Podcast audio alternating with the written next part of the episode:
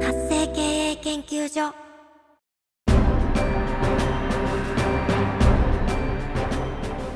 主婦やママさんのための独立企業の知恵袋。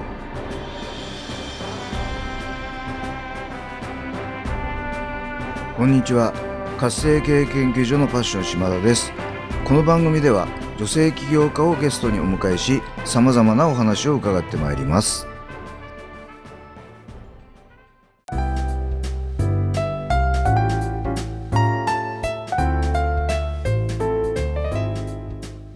こんにちは。本日のゲストはコンシャスガイドの優雅天寿ひろみさんをお迎えしてお話を伺ってまいります。ひろみさんこんにちは。こんにちは。よろしくお願いいたします。はい。ようこそこの番組にお越しいただきました。今日はよろしくお願いいたします。よろしくお願いいたします。はい。ではまずはですねひろみさんの自己紹介からお願いいたしますはい。皆様はじめまして、えー私はアメリカ・ミシガン州より、えーコンシャスガイド、優雅天寿ひろみということで、えー活動させていただいております。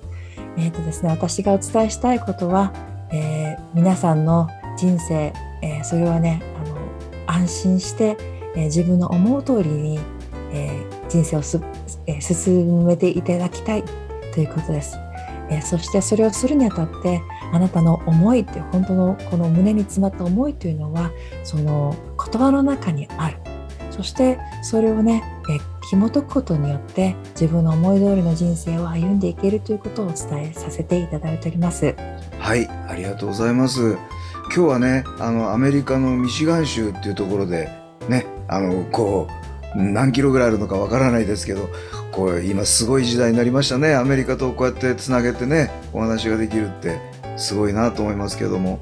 この、えーひろみさんはアメリカに渡って何年ぐらいになるんですか？ともう28年になります。あすごいですね。やっぱり28年前ってそんなにはこうたくさんの人が行ってない感じですよねきっと。そうですね。うん、なるほど。まだ 携帯も携帯でもなかった時代ですからね。そうですよね。はい。ありがとうございますじゃあその中でこのコンシャスガイドこのコンシャスガイドってもうちょっと具体的にどんなことをするのか教えていただきたいなと思います。コンシャスは英語でえ意識という意味になります。はい。えー意識の中には健在意識そしてえー潜在意識無意識、えー集合意識超意識などがございます。はいはい、それをこういかようにかね出たり入ったりしながら、えーそれをね導いてい一緒に行きたいなということで、えーコンシャスガイドということにいいたしました。ああなるほどですね。はい、あのーまあ日本人はこう自己肯定感がとっても低くてですねあの残念ながら自殺もとっても多い国というふうに聞いてますけどもこうアメリカに渡ったひろみさんから見てこの日本ってどんな感じですかね？うん。ね日本の皆様はすごく繊細で、えー感情情緒豊かな人たちです。はい。ですからこそそのルールに従わないといけないというそういったねあのえ重く感じられるその、えー昔のねあの文化からこう非常に重いものをねこう背負わされてきている人種の方だと思うんですけれども、はい。えーそのそれによって鍛えられたその強さというものをね思い出していただきたいと思います。なるほどですね。はい。あのーちょっとお聞きしたいんですけどまあルールってもちろん守んなきゃいけないことなんですけどこのルールに厳しい日本人ってなんなんでこういうふうになっちゃったんだと思いますか？えー私がこうパッと思うにはやはりその昔のじ人間の昔の時代にですね、えー誰かが誰かを支配するという時代が非常に多くありましたよね。はい。はい。それを支配人を支配するということはやはり人にそれを無理やりこうル,、えールールに従わせてうん。自分の言うことを聞かせる、はい。そしてそれをうまく利用したのが多分豊臣秀吉のねあの5人組だと思うんですね。はいその村八っていう言葉ありますよね。あはい誰かが、えーそのルールからはみ出ると足を引っ張ってそのであの出ないようにうんうんどうしてかというとそれ出ちゃうとその残りの4人が皆さん罰を受けてしまう。ああはいそれがね非常にやはりその農耕社会ということでそれがね非常に強くこう心に刻まれてしまっているんではないかなと思います。なるほどですね。はい。ありがとうございます。ではひろみさんがですねなぜこのそのコンシャスガイドっていう仕事を始めることになったのかまあそのきっかけっていうかエピソードもしあれば教えていただきたいなと思います。はい。はい。なぜでしょうか？私はやはり昔から英語にすごく興味がありまして。はい。そして、えーんまあ、えーた短く話をすると大学の時に入ったクラブが英語のクラブだったんですけれども、はいそこで出会った人と、えーまあ、将来的に結婚することになりましてそうだったんですねはいこちらに来ることになりました。はいでやはりねあの日本の普通の義務教育で習った英語でしたのでもう本当に知れた英語でこっちに来るとね全然、えー、ともう歯が立たなかったんですね。うんそれでいてやはりその家族をこう作り上げていかないといけない、うん。うんね、子供がいるとやはりやらないといけないということがありますよね。はい。そういった中でやはりその言葉ができない。自分の当たり前が通じない。自分の価値観が通じない、うん。そういうところでも本当にもうコテンパンにいわゆるね日本人のやる自自自分を責めちゃう。はいはいそれをやってたんですよね。でもそれではやはりその命が続かない。はい。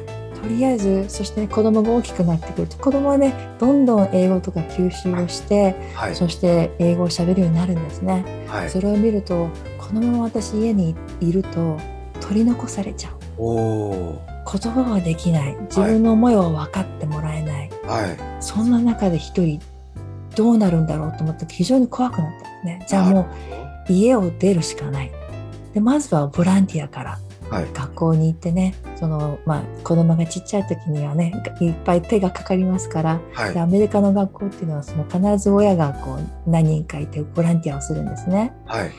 そうすると思ったよりも私の英語がその役に立つ。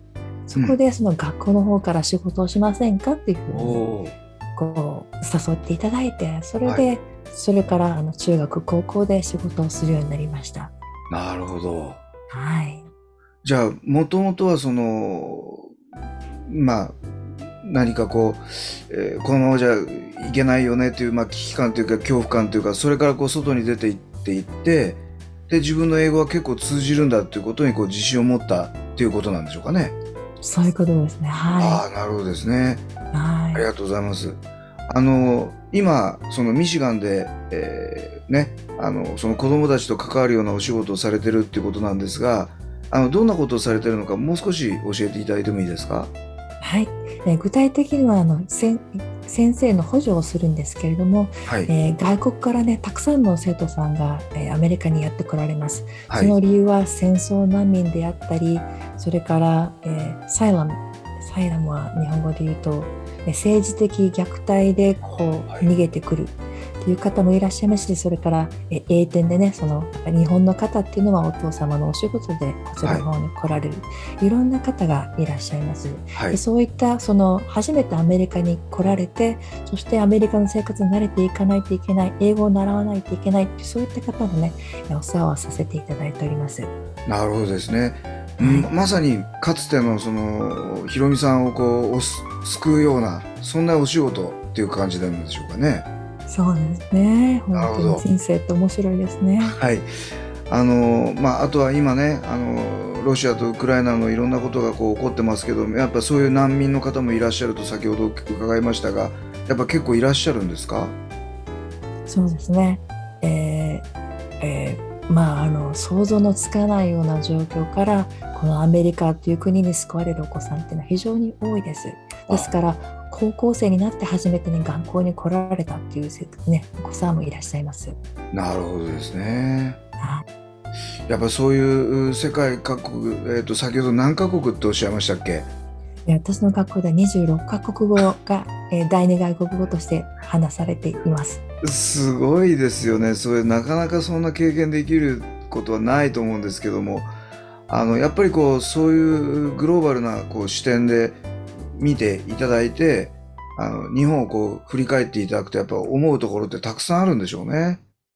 そうですね。はい。やはりその日本の方っていうのはそのルールを守って、えー教えてこられた例えばねクラスルームを見てみると分かると思うんですけども先生がこう一人こう知識をこうえー述べてくださるそして生徒さんは黙ってそれをノートに取ってそれをはいテストでこう試すっていうのが授業ですよね。はい。えーアメリカではそうではなくて、えー例えば数学ですと、えーこうある程度の事実を、ね、羅列するんですね。はい。それをみその事実を羅列したところでこれを見てどう思いますか？っていうふうにいきなり聞かれるんです。はい。それで例えばねいろんな形があるとしますね。これはの共通点は何ですか？い。なるほど。って言われるとその全部線がつながっている線が空いたところは形にはならない。はい。全部なんかつながっているとかあの丸いものはか角がないとかね、うんなんかそういう共通点を見出せるんですよね。あーそれにどんどん分裂化していってではそれはこれはどういう意味なんですか？そこからだんだんこう計算に持っていったり方程式に持っていったりそのまず質問からあなたはどう思いますかっていう、うん。そういうところから入るんですね。なるほどですね。はい、ですから結果的にどうなるかというと日本ではそのあなたがどう思おうと事実をこうテストさえすればじ事実が確証性されば成績がつくということなんですけれどもこちらではどうしてそう思うのかとこまで聞か,、聞かれるわけですね。うん。うん。ですからもうすでに考え方が想像力が説明力がついていく、そこからまず始まります。いや、それ本当大事なことですよね。あの、本当にそう思います。あの、日本はこうね、まあ、詰め込み教育じゃないんだけども、なんか金太郎飴のように、こうみんな同じだよみたいな、そんな感じですもんね。なるほど、なるほど。ありがとうございます。あの、まだまだ聞きたいことがたくさんありますので、えー今回は一旦ここで、あの、えー終了とさせていただきますけども、また次回、ちょっとお話をいただきたいと思いますので、ひろみさん、また次回もお付き合いくださいませ。今日はどうもありがとうございはいました。、ありがとうございます。今回のゲストは、コンシャスガイドの優雅天寿ひろみさんをお迎えしてお話を伺ってまいりました。また次回、ひろみさん、よろしくお願いいたします。よろしくお願いいたします。